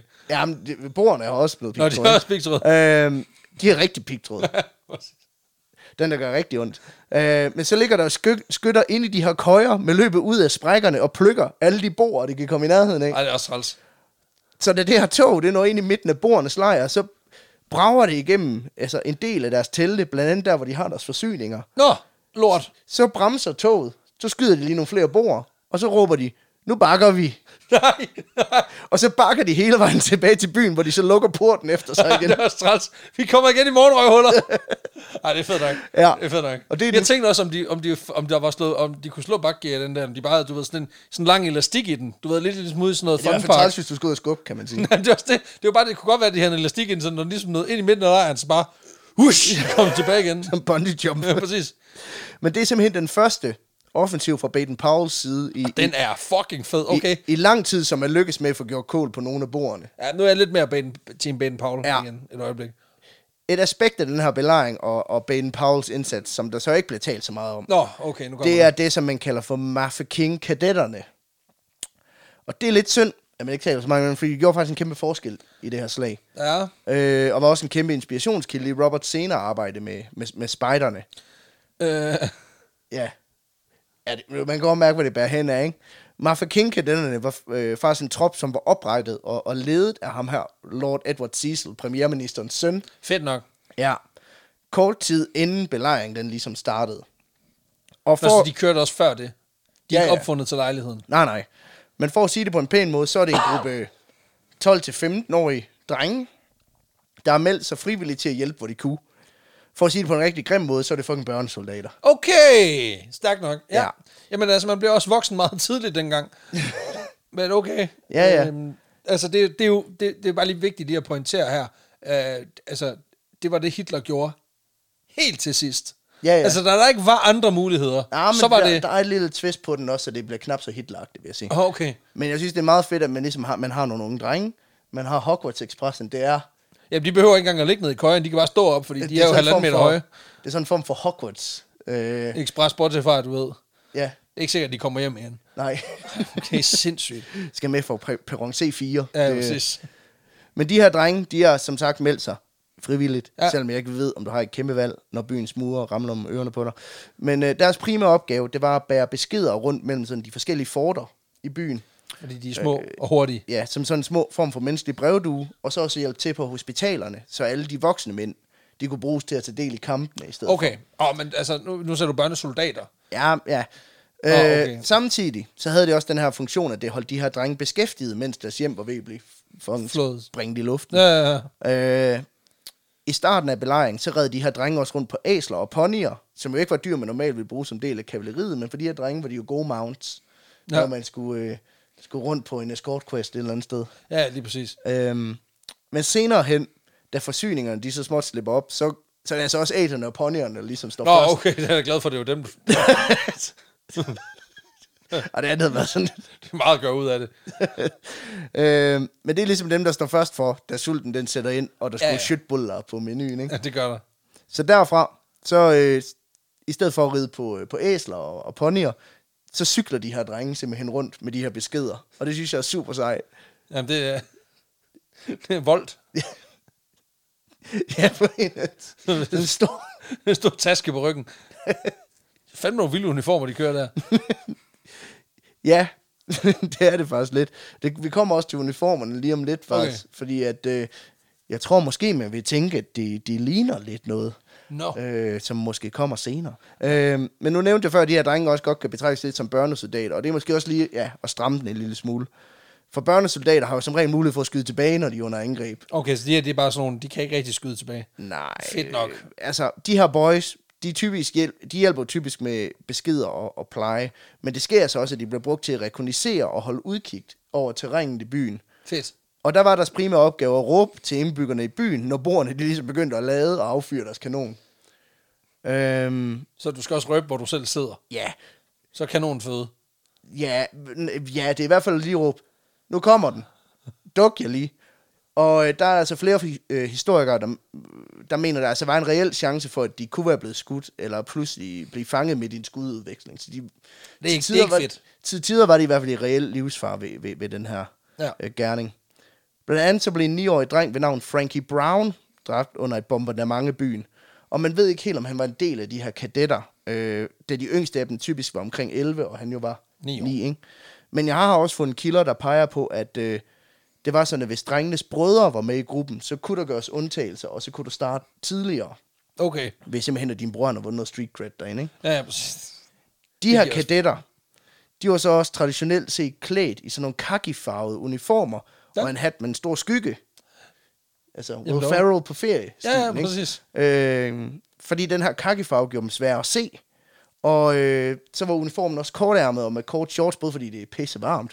Men Men også, også, også fordi, så for... ham bruger man ikke så meget stof ja, også, under en belejring. også det, I guess. Men også fordi, at så kan man bedre cykle eller løbe på tværs Ah, af byen. Ja, det er også træls, at du har lidt for lange bukser på. Ja. Ja. Det der med, at den lige bliver Så revet hænger op den- ned for ned. Ja, det hænger fast i kæden, og det er pisse irriterende. Det ja, ja hele, ikke? præcis. Så, ellers så skal du til sådan, hver gang du skal bringe, bringe en besked, så skal du til at stoppe de lange bukser ned i sokkerne. Sokkerne, det er også træls. Det ser fandme også dum ud, altså. Prøv at høre. Du ligner en kæmpe idiot, som kommer anstigende der. Om ikke andet, så gjorde de faktisk en kæmpe forskel ved at lægge en stor indsats, de her drenge. Ja, selvfølgelig. Øh. Øhm, lederen af den her drengegruppe, det var en 13-årig dreng ved navn Sergeant Major Warner Goodyear. Ja. Som også, øh, Lynkarriere. Lige der. som også senere kom på et frimærke og blev belønnet med en æresmedalje sammen med sine 24 kadetter, da krigen så endelig var overstået. Okay. Ja, men så er der... Ja, ja. Ja, ja. Og de, øh, de imponerer også Robert, de her drenge. Øh, han udtaler, at de beviser, at en lille indsats kan gøre en stor forskel i en nødsituation. Øh, og man mener altså, at det er her, han ligesom har fået looket til den traditionelle Det spejder er her, han fra. har tænkt, ja, ja, og det han har fungerer ligesom sgu meget også godt. fået en idé om, hvad kan man sige, at børn kan gøre en forskel. Jamen, jeg skulle lige sige, det kan også være noget af det der med den der sådan, altså, at, at han netop får bevist over for sig selv, at, at hold da op, de, de, der kan altså være et eller andet i det her, og de kan mere, end man lige regner med, lige. Lige præcis. på trods af alder. Ja. Ja, det giver I, mening. øh, 1900, I år 1900, der kommer den så. Befrielsen. Hva- Åh, nå, i bord. Ja. ja. Den øh, 16. maj befrier Baden Powells allierede byen og driver de omringende bortropper på flugt. Slaget er over. Fedt. Han kan rejse hjem som krigshelt og med en forfremmelse til Major General i baglommen for sine handlinger under det her slag. Stærkt. Uha, så gik det. Det gik. Og selvom nationen, de elsker ham, så er der andre, der er knap så begejstrede for ham. da Det er han sgu vender godt det hjem. med børnesoldaterne, han har slået yeah. Da han kommer hjem, der er der i hvert fald flere af hans overordnede i den britiske hær, der kritiserer ham for nogle af de valg, som han har truffet under belejringen. For eksempel, øh, altså, der er ikke nogen, der lige siger, killer motive, bad idea, og det synes jeg er fedt, fordi det var en fucking god idé. Ja, Øhm, men blandt andet så mener flere af hans kritikere, at han unødigt offrede især afrikanske og australske tropper, og satte flere civiles liv i fare ved nogle af sine bedrifter. nå. Ja. Så, de, var, de var der jo ikke, så... nej. Så so what do they know? Ja, ja, præcis. You weren't there, man. Det er ikke, er det ikke sådan? Did you hear about the locomotive? Ja, præcis. Så Så Men I- lad du mærke til, hvor fucking badass jeg var? Ja. Nej. Men det er i hvert fald nok til, at han i sidste ende bliver fjernet fra tjeneste på baggrund af nogle af de her beskyldninger. Nå, så det er jo nok ikke bare beskyldninger. Nej, pff, det ved jeg. Jeg synes, det er svært. Jeg prøver virkelig prøver at grave i kilderne for at finde ud af, hvor meget der var på det. Og jeg tror meget, det er nogen højere oppe i systemet, Så der, tænker det er bedst, vi lige får der den tænker, det er åbnet. bedst. M- Måske skulle lige Slap lidt af. take a week off. Ja, ja, præcis. Øhm, og det skal også lige siges, det er også noget, som moderne militærhistorikere har peget på, var lige rundehåndet nok med at sende de rhodesianske soldater i skudlinjen, for eksempel. Okay, så det, Øh, var, jo, så det var ikke bare en nej. konspiration. Det var, den var god nok. Nej, altså var jeg i hvert fald et eller andet i det, men spørgsmålet var, om det ikke bare var krigsførelse dengang, at du selvfølgelig offrede alle andre mænd for at offre din egen, ikke? Jo, jo. Men Øhm, øhm, stadigvæk. På trods af kritikken og det faktum, at han blev fyret efter den her bummer, så er han altså alligevel nationalhelt. i Okay, England, jamen, da altså, han han- har også gjort det. øh, Ja. Ja. Det er ret godt. Derfor så blev han også i år 1901 slået til ridder af kong Edward den 7. Okay, så der er lidt... Øh, Ja, for der er jo ikke noget så ridderagtigt, som at sætte uskyldige menneskers øh, liv i far. Men øh, på den anden side, så er Johnny Reim også ridder. ja, ja, Øh, så, det- det- så hvis Smølfefar, han kan, så kan alle sgu på en eller anden måde, ikke? Og de har faktisk også en del til fælles, når man lige tænker over det. altså udseendet og... Ja, altså, de har ja, Ja, ja, de begge har- to et gedint overskæg og en håndsvag hat på, fordi folk vil gerne have noget at grine af, og Ja, de er præcis. begge to nationalhelte. Med Ben Powell på grund af sin tvivlsomme indsats, og John Reiner på grund af sin tvivlsomme indsats på den danske musikscene. ikke? Så på den måde, så... Ej, det ved jeg ikke. Altså, han har lavet Jeg kan karate sammen med, Og det er rigtigt, det er ja, faktisk fuldstændig... sammen med Janetta. Og han ejer rettigheden til smølferne i Danmark. Ja, på- det er. Og den, den er dyr. Det kan du have 100 på. Det kan jeg godt sige, at den er dyr. Det er Netflix-millioner lige der. altså, min datter, hun gør et solidt indhug i den. Altså, i at give ham penge i kassen hver eneste måned. Det kan jeg garantere dig. Jeg sender et personligt brev hver måned, hvor jeg siger tak for pengene. Ja, præcis. Nå. Efter at Baden Powell han blev afskedet, og den anden borgerkrig officielt afsluttet den 31. maj 1902, mm. så får han en ny rolle. Det er også på tide. Han får nemlig ansvaret for at etablere sådan en politimilit, der skal patruljere i nogle af de her områder, som de har erobret fra borgerne af. Øh, men der går ikke længe, før han må sendes hjem på sygeoverlov, og jeg ved ikke helt hvorfor. Okay, Men der er nogle af kilderne, der peger på, at det nok er en kombination af noget stress og nogle fysiske skavanker. det virker også som om, at han har kørt altså, i, i syvende gear. Han har kørt den rimelig hårdt, kan man sige. Jamen det er det, altså, at, at det, det er jo ikke fordi, han har, ikke ligefrem har opsøgt øh, altså stressfri situationer. Nej, altså, det, er ikke, det... det, det, det er gået hårdt for sig. det er ikke en badeferie, han har været på dernede. Nej, det er det, selvom han har haft lukket. Så øh, Tilbage i England, der får han så ansvaret for at undervise kavaleriet i netop det her med rekognisering og, og spejtning. ja, Og allerede inden for få år, der formår han at etablere det kavaleri i verden, som er det førende, når det kommer til rekognisering. okay. Så, så han lærer ligesom fra sig. Ja, og er pissegod til det også. Ja, faktisk. ja, det, er der jo- altså, det er jo også real life experience. Det er ikke bare noget, han har læst i en bog. Nej, nej. Han har fucking skrevet bogen. ja. Ja, ja. Og så har han læst bogen Ja, ja, bagefter. ja, ja, præcis. Sagt. Åh, oh, korrektur. Skide godt. Den her enhed, den blev også flere gange brugt i udlandet af Englands allierede til at hjælpe altså, med nogle af de her opgaver, fordi de er så dygtige til det. Men det er ikke kun i kavaleriet og i hæren, at Robert han får lov at dele ud af nogle af de her spider skills, han har samlet op i løbet af sin karriere. Okay. Øh, for da han vender hjem fra Afrika i 1903, der finder han sgu ud af den her Aids to Scouting folder. Den her bog, han skrev, inden han tog afsted. Bestseller. Bestseller. Fucking bestseller. Fucking bestseller. Fucking 40 weeks Ja. at the top. Baden Powells ry som øh, nationalhelt har klart påvirket bogsalget. Ja. For at vende tilbage til en ti- tidligere sammenligning, så er det jo lidt ligesom, du er med i Stormester, og så bum, så ligger nummer et på Spotify og skal på tur, ikke? Jo, Altså, jo. det er sådan det der eksponering betyder enormt meget for det. Han er jo bare den danske Tobias Rahim på en eller anden måde. Ja, det er han. Øh, hvilket er meget fedt, fordi jeg kalder hans far for Lasse Remmer, så der er sådan en stormestertema kørende Ja, ja i præcis. det Det, hele. er meget smukt alt sammen. ikke? Øhm, men den her folder, den bliver simpelthen brugt af både lærere og, og ungdomsorganisationer øh, til simpelthen at undervise i nogle af de her ting. Det er også bare for at gøre naturen lidt mindre kedelig, ikke? Lige præcis. Altså. Og den er blevet fast inventar på de fleste engelske børns natborer, og mange øh, af børnene har opfundet, ja, hvad kan man sige, lege og konkurrencer ud fra nogle af de her aktiviteter og, og lektioner, som, som er i bogen. så der er ligesom, den, den har spredt sig. Det kan og, man og sige, det gode ord har- har, har spredt sig. Helt bestemt. Så kan det godt være, at øh, du Ja. ja. ham, der har skrevet den, har lige lasten, ikke? Men altså, Ja, yeah. who hasn't? Øhm, ja, ja, præcis. ja, ja, det er selvfølgelig et, et statement, der er isoleret set er rigtigt, men Men man kan sige, hvis, øh, hvis TikTok havde eksisteret dengang, så havde der helt sikkert også været en challenge med lige at tænde et bål eller snit en pind, sådan til en bowl challenge. hashtag kill those lokomotiv challenge, eller øh, ja, sådan Make fire challenge. lige præcis. Og på grund af den her popularitet, så beslutter Robert sig også for at reboote den. Og den skal lige have en Ja. second win. Han genskriver den simpelthen, så den er mere velegnet til børn. For eksempel overtale dine yngre venner til at joine. Ja, Spæd mod frontlinjen. nej, altså man kan sige, det var en, det var meningen, det er en manual, der skal bruges i forbindelse med krigsførelse. Så, man kan, det, det, det, så den går, Altså, så du tænker, den, den går fint, men den, den har ligesom Ja. ja. nogle noget formuleringer. den og noget. minder lidt for meget om The Art of War. Den skal minde mere om Grønspættebogen på en Ja, eller tak. anden måde. Okay, ja. Øhm, og for lige at teste, om den her bog, den rammer målgruppen, og rent faktisk kan bruges til noget konkret. Øh, hvad gør man så? Men får Selv- du fat i nogle børn? Man får fucking fat i nogle børn. Du kører noget fokusgruppe. Ja, og så fokusgruppe på en ø, ude midt i. Så nu Robinson, når du den. Ja, og øh, han o- etablerer simpelthen, hvad kan man sige, en spejderlejr på Brown Sea Island i 1907, hvor han sammen med 20 skoledrenge lige skal overnatte en uge, hvor de kun bruger det, der står i den her bog. Okay. Det er også... Altså igen, hvis han kommer hjem med mindre end 20 unger, så ved han, der er noget, der skal skrives om. så det er på en eller anden måde en meget fin måde sådan at lave real-life Ja. testing af, af sit projekt. Ja, men det anses faktisk officielt for at være den første spejderlejr, det her. Okay. Øhm, og det lykkedes, han får alle ungerne med hjem igen. Perf- og de har perfekt. faktisk hygget sig fucking meget. De har lavet lege, de har øh, overlevet naturen, Ja. de har lært en masse, fået et skide godt sammenhold. Så øh, det har altså været en uge på lejr med alt, hvad, hvad, hvad det indebærer. Er det de fede ting? Lige det præcis. gode. Ja. Og den måde, som han organiserer gruppen på, det der nu om dagen hedder patrol-systemet, som jeg forstår det, det gjorde, at de her drenge de hurtigt kunne organisere sig i nogle mindre grupper med en leder, som de selv valgte, og så arbejde effektivt sammen på den, på den Så front. de ikke? fik faktisk gjort nogle ting på meget kort tid, og kunne Ja. etablere en lejr for eksempel meget hurtigt. Og som jeg forstår det, så bliver det stadigvæk brugt i den moderne spejderorganisation den dag i dag. Der bliver nikket på streamen, så det, øh, det er godt, at jeg har sagt noget, der er rigtigt. Men, øh, It's been bullshit until now. resten er bare fundet på. Øhm, Ja, præcis. derfor så er det også ligesom på den her overlevelsestur, Baden Powell, han får, han får bekræftet, det kan et eller andet, det her. Ja, ja, ja. Der er noget i det her. Der er noget sammenhold, noget holdånd, nogle praktiske erfaringer, som er gode for børnene i det her. ja, ja. Og i 1908, der udgav han så bogen Scouting for Boys. Og, øh, Oh, for the boys. Ja, den udkommer i seks bind, og igen, Hold da kæft, okay. ja.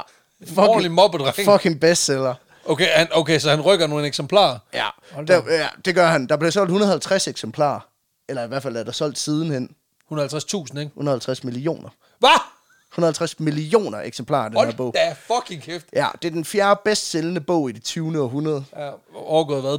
Bibelen og Dan Brown. Ja, sådan noget. Altså, Ja, jeg kan fedt sige, nok. til, sammenligning, til sammenligning har øh, Hobbiten kun solgt ca. 140 millioner eksemplarer, Ja. og Harry Potter 1 omkring 120 millioner. Så det er, det, det er virkelig, virkelig mange Hold da bøger. kæft. Åh, det er vildt nok. Ja, og præcis som med de her to andre serier, Ringnes Herre og Harry Potter, Men... Men er det alle seks spin, eller er det bare... jeg går ud fra, at det er alle seks bind, fordi jeg tror egentlig, de bliver samlet i en, øh, når han har skrevet dem alle sammen. Kan jeg forestille mig. Også bare... Øhm, Altså, det, svarer, det, altså, det ville være svar til, hvis du fortalte mig, der var solgt 20 millioner versioner af d- altså, taxa boxsættet. Altså, på en eller anden måde- altså, det, er sådan, det, er så, det er så arbitrært højt et tal, at man tænker, det kan jo ikke passe. Altså, der er jo ikke nok mennesker, der, der går op i den slags, men det er der jo. Altså, skal YouTube-kanaler og pisse og lort. giv mig altså. noget fucking taxa, Mike. Altså, Ja, præcis. Jamen, jeg, jeg har jo købt 8 sæt bare til mig selv. Gansler, han er så god. Øh, Han er så god. Men øh, den blev en nal- landeplage, præcis ligesom med Ringens Herre og Harry Potter faktisk, den her bog. Børn i hele England, de skal bare have noget med bål, og det skal være nu. Fedt nok. Overalt i landet, der begynder grupper af især drenge, men også piger, at stemle sammen omkring nogle af de her ting, der står i bogen. Bøgerne, de bliver slidt op, så meget bliver læst. Altså præcis som der findes Potterhead og Tolkienists, øh, der er fans af Harry Potter og Ringens Herre, så får den her fanbase også et navn. De begynder nemlig at kalde sig Scouts. Jamen, Og så- altså. Hvor kunne det bevæge sig hen af? Ja, præcis. Fordi de føler simpelthen, de finder et fællesskab i nogle af de her redskaber, som, som Robert han præsenterer i bogen. Ja. Og det er jo meget fedt at tænke på, at de moderne spejdere, de står på skuldrene af en kombination af noget, der minder om biberfiber på den ene side, og så børnesoldater på den anden side. Det synes jeg, det er en god kombination. Men det viser sig jo, at det er der, den er bedst. Det er lige, når det ligger imellem de to. Altså, det er spændfeltet imellem børnesoldater og... og baby, baby, baby.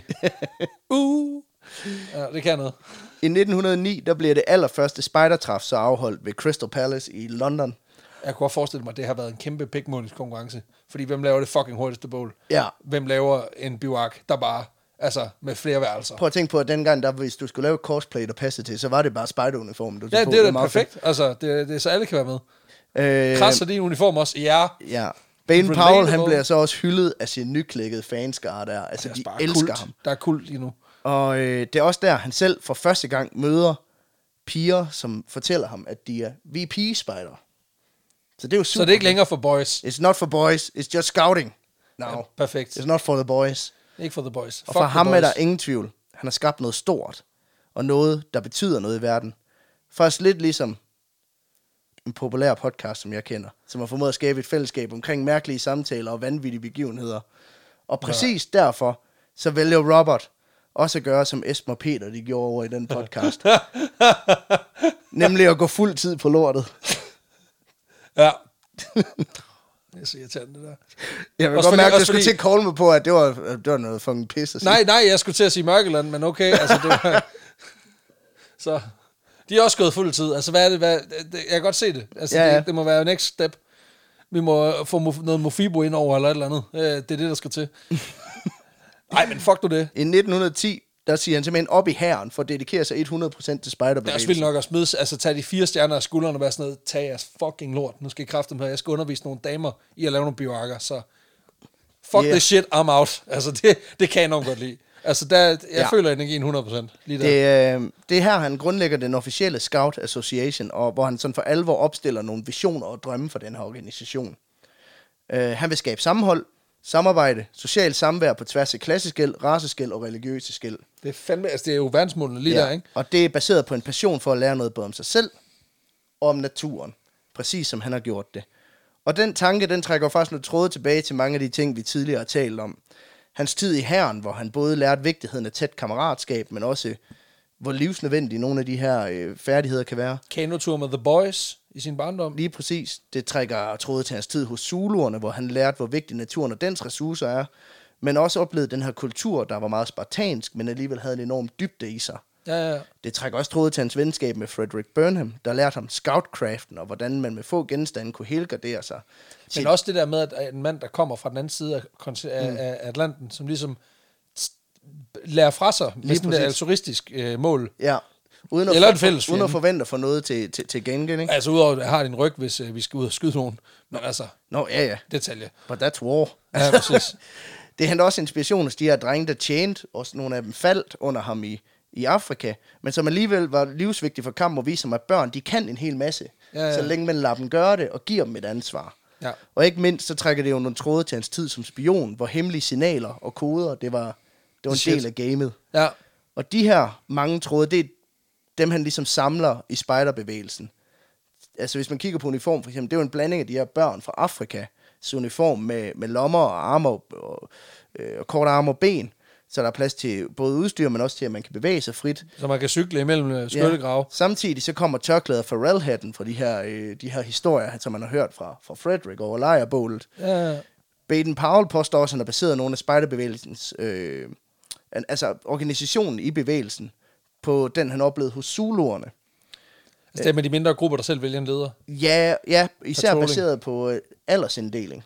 Okay. Øh, det har han givet tyvstjålet derfra, fordi han så en dynamik i, hvilke aldersgrupper, der bedst kom ud af det med hinanden, men også understøttede hinanden bedst i, i, i hvad kan man sige, nogle mere tilspidsede situationer. Ja.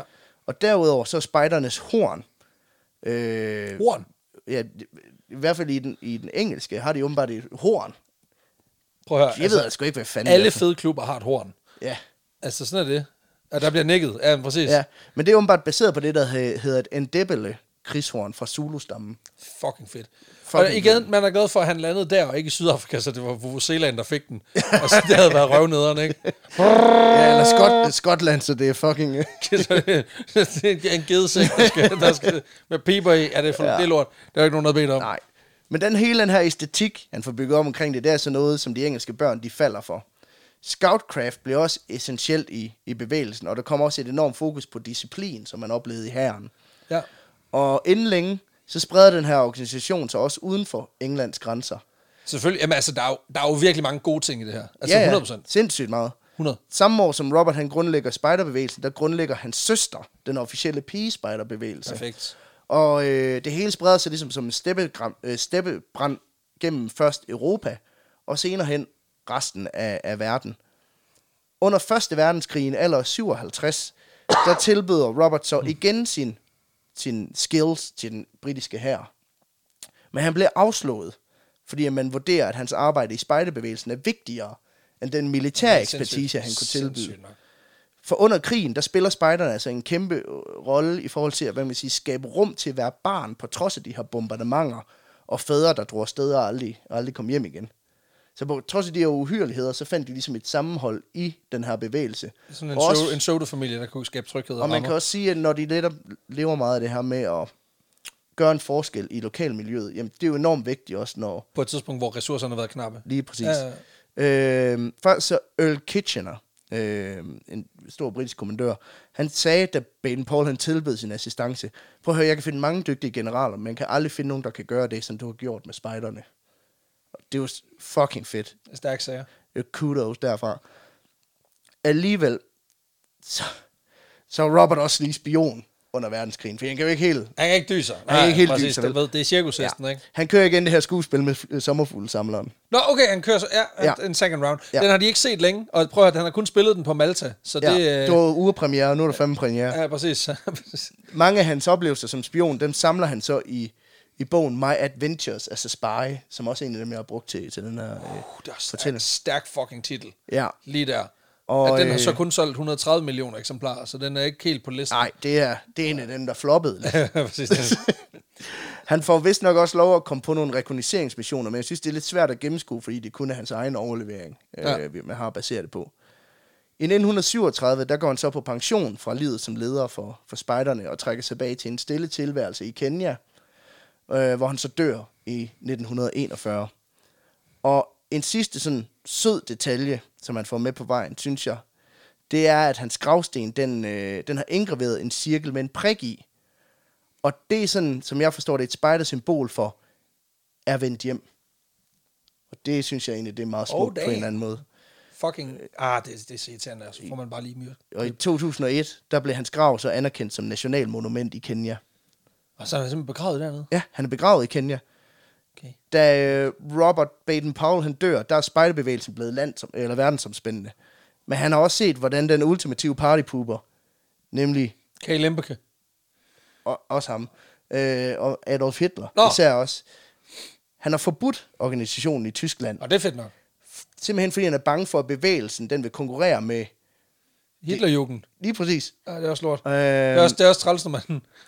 Ja, altså, igen, Hitler forsøgte at ødelægge julen. ja. Og så nu har han så også smadret spejderbevægelsen. Man kan sige, at Hitlerjugend var jo en spejderbevægelse, men hvor spejderbevægelsen ligesom havde sit ophav i sådan, det var inspireret af hans oplevelser i hæren, og han set, der var brug for nogen, at det kunne være gavnligt at lære, så var Hitler mere sådan, vi har brug for, øh, vi har brug for en hær, Ja, ja, præcis. ja. øh, på en eller anden måde. ja. der var også et mere politisk, ideologisk sammenhold i Hitlerjugend. Ja.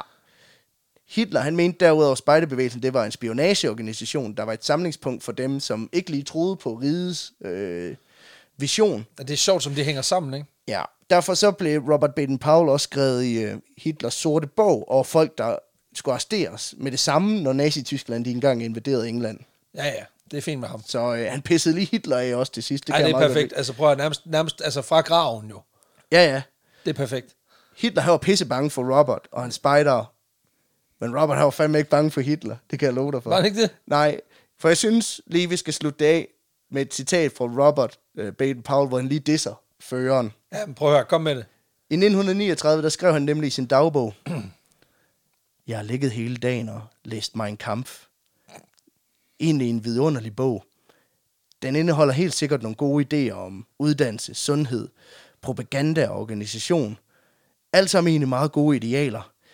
Bare synd, at Hitler ikke selv praktiserer nogen af dem. Boom! Oh! Suck it, Hitler! Jamen, det kan jo altid gøre en i godt humør, når Ja. ja. Hitler han lige får sig en, øh, en bredside, sådan en lille ørefine. Det kan, det kan sgu noget. Hold kæft, man, det, så slutter man altid på en high note. Vi kunne tale hele dagen om Robert øh, Baden-Powell og de ting, han udrettede, men jeg synes egentlig, det mest interessante var at fokusere på det her med spejderbevægelsen og hans gerninger i herren. Vi kunne også snakke om hans passion for kunst, øh, eller dykke mere ned i hans forfatterkarriere, eller hvordan han gik sin far i sporene og lavede en Lasse Remmer og fandt sig meget yngre kone.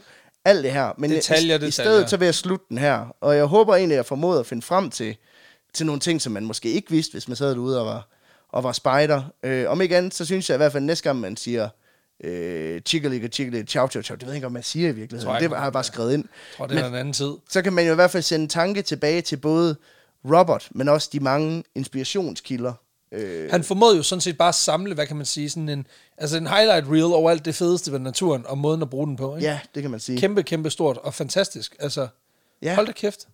Fantastisk historie. Det var historien om Robert Baden-Powell, øh, grundlæggeren af den Magisk, moderne mand. Altså, jeg vil spejderbevægelse. sige, for, du formår virkelig også at skabe sådan en rollercoaster-effekt, fordi man er virkelig i tvivl om, på det ene øjeblik, virkelig, virkelig fed. Det andet øjeblik, virkelig, virkelig en kæmpe dej. Og så bagefter bliver han fed igen. Ja, ja. Så det er jo, men igen, det er måske meget sigende for os mennesker, egentlig. Altså, Ja, ja, ja. vi har alle sammen et uh, kæmpe dejet øjeblik i vores liv. Uh, men han formår så lige at ende Ja, på et de der er highlight. aldrig stoppet, men det er så... Nej, nej, altså en dag måske. Ikke? Men Nå. Nå. også ideen om, du ved, han lige slutter af med lige, altså han, han øh, rækker, der bliver lige sendt en solid øh, langmand i Hitlers retning, og så dejser han om. Det kan sgu noget. det synes det sgu jeg meget også er fedt. fucking fedt. Kæmpe det fedt. var, øh, det var simpelthen øh, Det var historien. alt for os.